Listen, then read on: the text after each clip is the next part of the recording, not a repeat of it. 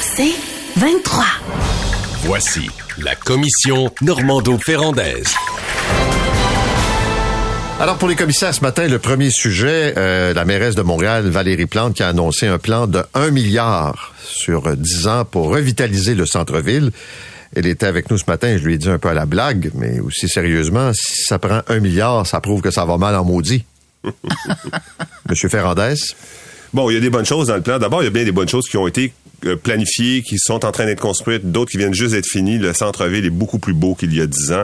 Euh, Square Philippe, il est pas terminé. Il va y avoir le Square Saint-André, le Square Frère-André, juste au bout, à côté. Il va y avoir un lien d'arbres entre les deux. Ça va être extraordinairement beau. C'est toi qui as fait ça, là. C'était commande, ça? Oui. Mon héritage. Dit-il humblement.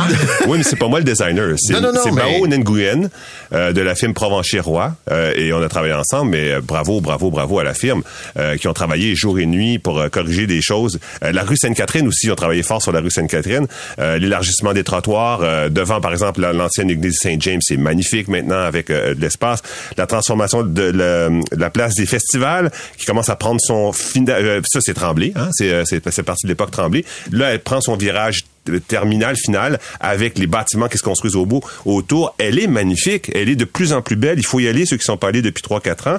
Euh, puis là, be- bel ajout là, de l'équipe euh, de, de Valérie Plante qui avait elle-même insisté pour que ça se fasse. Il va y avoir un autre segment de parc qui va être construit un peu au nord puisqu'il y a un parc qui avait disparu avec la construction d'un immeuble. L'esplanade tranquille et sa patinoire. Ici, je salue Christine Gosselin. La magnifique place McGill qui va voir le jour. C'est extraordinaire ce que ça va être, la place McGill. Une des plus belles places au monde. Là. Ça va être, elle n'est pas, fi- pas construite encore, mais ça va être très, très, très beau.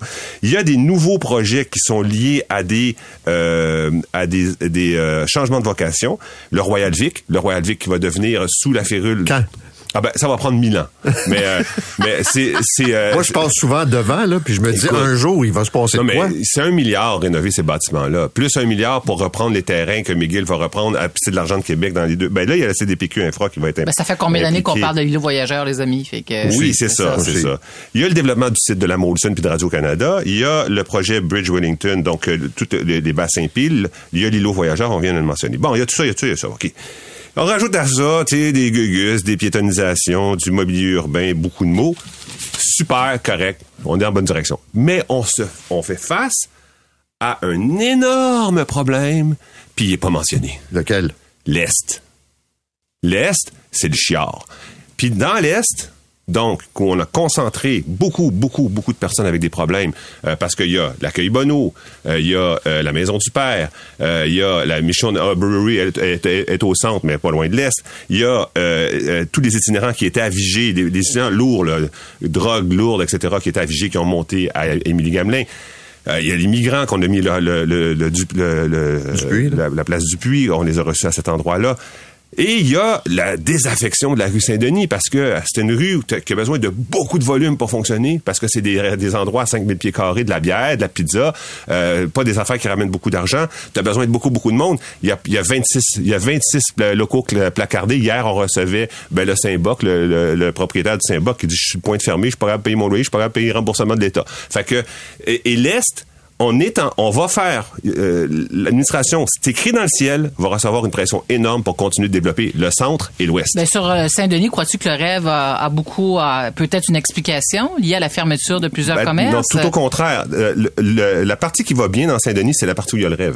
La partie qui va pas bien, c'est la partie où il y a pas le rêve. Donc, ce qu'il faut faire dans la partie en bas, c'est ce qui a été fait dans la partie en haut, c'est-à-dire apaiser le quartier, apaiser, rendre ça plus calme, rendre ça vivable pour que le deuxième et le troisième étage de tous ces endroits-là puissent être occupés par des étudiants ou, ou, ou, des, ou des célibataires. Il n'y aura pas de famille qui va s'installer là. Et tout au contraire, on, on annonce qu'on va faire des commerces vingt-quatre heures. Quelle erreur! Quelle erreur! Le rêve en réseau express vélo, là, pour ouais. ceux et celles qui ne le ouais. savent pas. Ben, tout d'abord, sur le plan de la mairesse, ce que je, ben, tout d'abord, ce que je retiens, c'est qu'il y a une volonté politique euh, qui s'exprime fortement sur l'importance d'assurer une vitalité au centre-ville euh, de Montréal. Puis on s'entend, là, quand un centre-ville se meurt, ben c'est toute c'est toute une ville qui se meurt.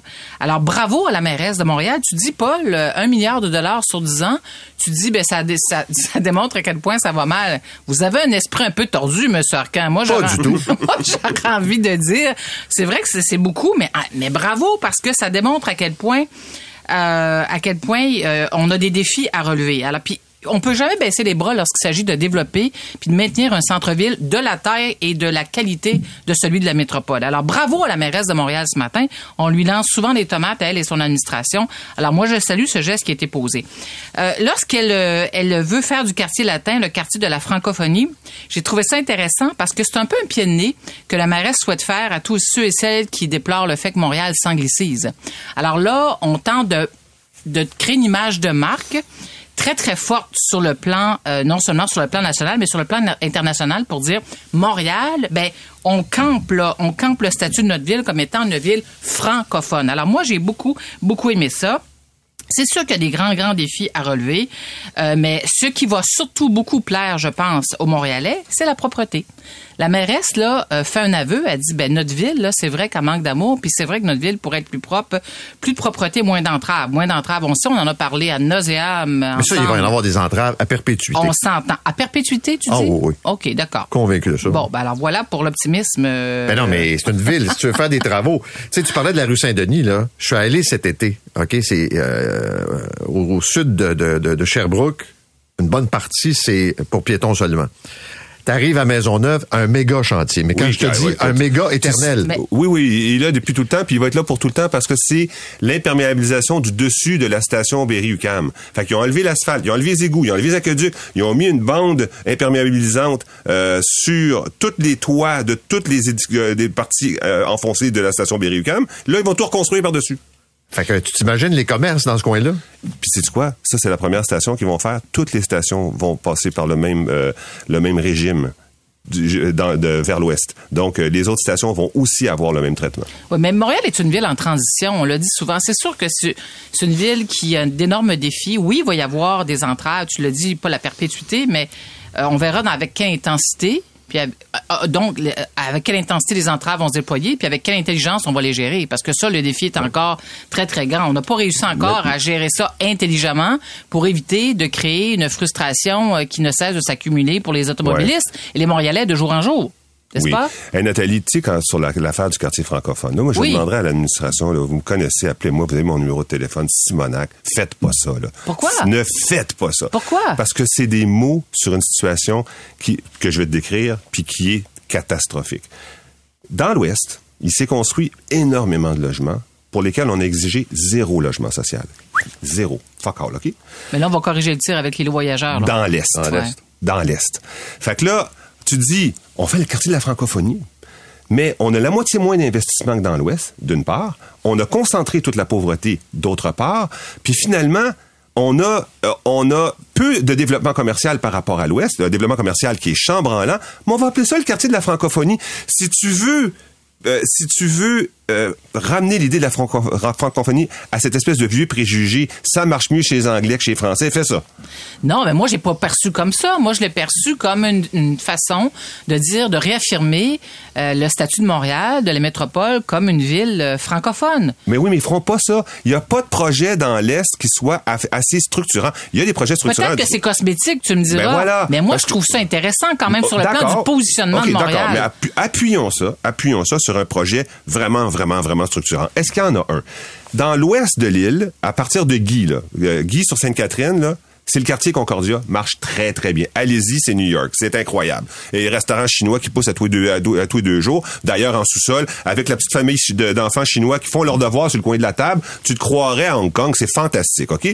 Pourquoi? Il y a une énorme densité de logements, énorme, qui a été construite dans les années soixante-dix, qui est disgracieuse, mais il y a du monde, il y a en masse de monde, ça c'est l'Ouest. Après ça, tu as le centre. Dans le centre, on a concentré tous les investissements, et j'en suis aussi responsable, donc mea culpa, OK? On a fait, on va, on a fait la rue Sainte-Catherine, on va la continuer, la rue Sainte-Catherine.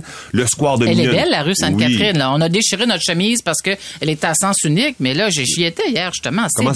C'est beau? Il y a des piétons, oui, c'est oui, le fun, ça magasine, ça dépense. Des... Oh, oui, c'est super. Un petit chant, vous voulez que je pousse un petit chant? Non, bon, non, ça va, ça va. Ça va. Okay, ensuite, on il y a ça à Bernard. Okay. Le square de Mignonne, extraordinaire.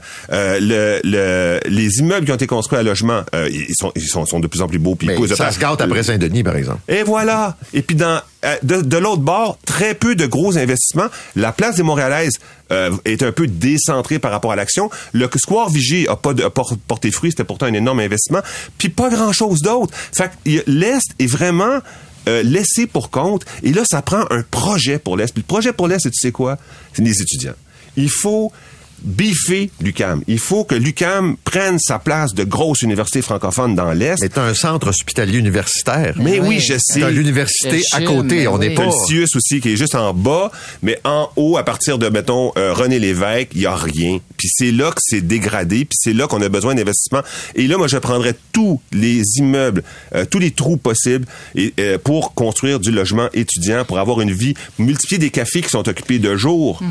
Euh, et puis après ça, avoir du commerce de proximité. Puis là, va venir des personnes célibataires, des petites familles, et cetera. Il faut que l'Est, il y ait un gros, gros, gros projet qui attire les gens, mais pas juste tu, des mots. Mais ce que tu dis, c'est que la responsabilité de relancer un centre-ville n'appartient pas uniquement aux autorités municipales. C'est vrai. Ça prend un partenariat avec le secteur privé, le secteur universitaire, le secteur de la santé, mais, mais, mais, la vision, elle doit venir d'en haut. C'est-à-dire le leadership exercé par la ville. Toi, tu dis, un, tu sembles dire que c'est un leadership déficient actuellement de la part de l'administration. Il semble manquer de vision. Le pire, Nathalie, c'est tu sais quoi? Ouais. De dire que c'est parce que c'est un endroit où il y a peu de résidents, on va mettre des bars vingt-quatre heures. Là, tu vas mettre le clou dans le cercueil. Ferrandez deux mille vingt-six. Oui, ben oui, pourquoi pas? On a une vision, un plan d'avenir. Absolument, monsieur. On va faire le chemin de Compostelle, puis reviens-nous avec d'autres idées. On fait une pause. Justin Trudeau dit qu'il faut reprendre le contrôle de l'immigration temporaire. Est-ce qu'il a raison? La commission Normando-Ferrandaise. Bon, M. Trudeau affirme qu'il faut absolument reprendre le contrôle de l'immigration temporaire. Est-ce qu'il a raison, Nathalie? Bien, c'est, sur, c'est, c'est surréaliste d'entendre le premier ministre faire une affirmation de cette nature. Il l'a fait devant la Chambre de commerce du Montréal métropolitain. C'est sous son gouvernement que le, l'immigration a explosé. Il y a un an, le premier ministre nous promettait une politique ordonnée et responsable. Puis un an plus tard, il déclare à la Chambre de commerce à Montréal, ben, il faut reprendre le contrôle de l'immigration temporaire. Allô, je sais pas, là, il me semble que, il me semble qu'il y a deux discours dans ce que j'ai entendu. Euh, et le premier ministre était sur la défensive hier, euh, clairement. Euh, depuis deux mille quinze, euh, c'est vrai que l'immigration a augmenté. Et là, il y a, y a un, une, un décalage entre le nombre d'immigrants qui arrivent au Canada et le nombre de logements qui, euh, qui sont disponibles. Alors, ce qui force le gouvernement à revoir sa stratégie en matière d'immigration. Mais ce que je déplore, c'est que là, le premier ministre dit, bien écoutez, euh, c'est peut-être aux universités à créer des logements pour accueillir nos étudiants, parce qu'il dit, l'immigration, là, le, le problème, c'est les étudiants et les travailleurs temporaires. C'est ça le problème.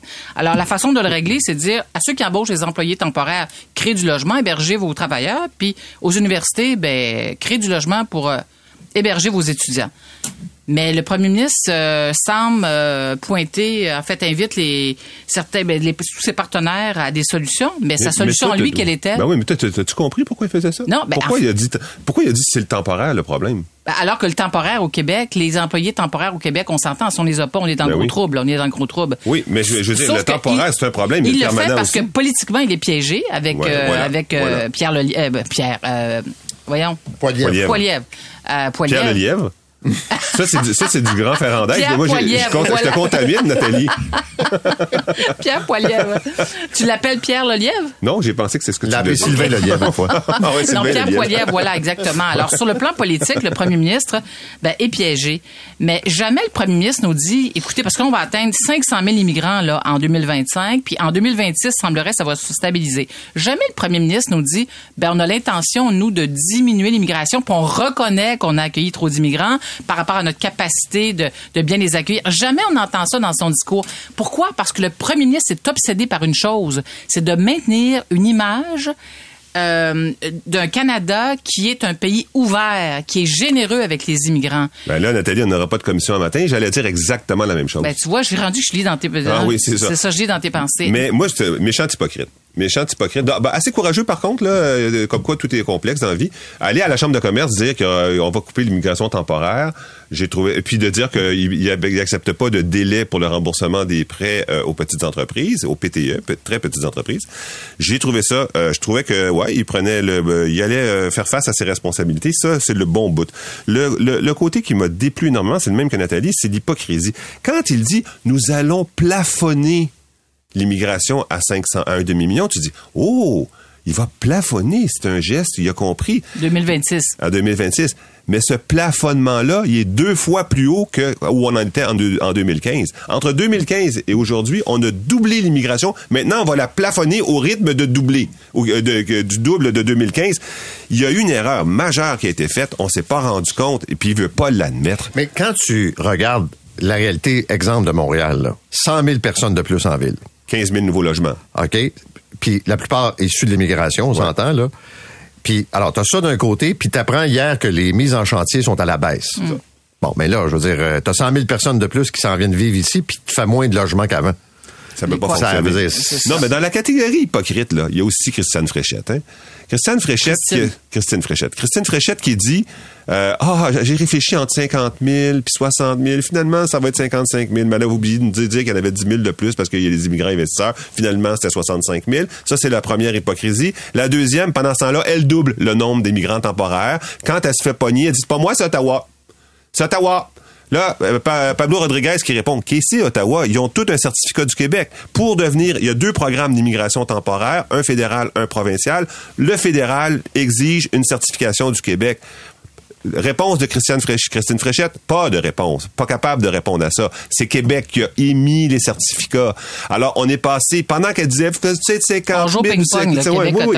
Ça va-tu être cinquante-cinq mille? Ça va-tu être soixante mille? Pendant ce temps-là, on en fait rentrer deux cent mille en temporaire. Fait que ça, c'est de la grosse hypocrisie. Les deux, Trudeau, parce que tu l'as dit, Nathalie, c'est une image du Canada qui, euh, pour lui, c'est, c'est... Puis Mark Miller est pareil, là. Les valeurs canadiennes c'est, sont liées à l'immigration. La société canadienne est liée à notre, à notre ouverture au monde. Deux à quatre fois plus que tous les autres pays de l'O C D E.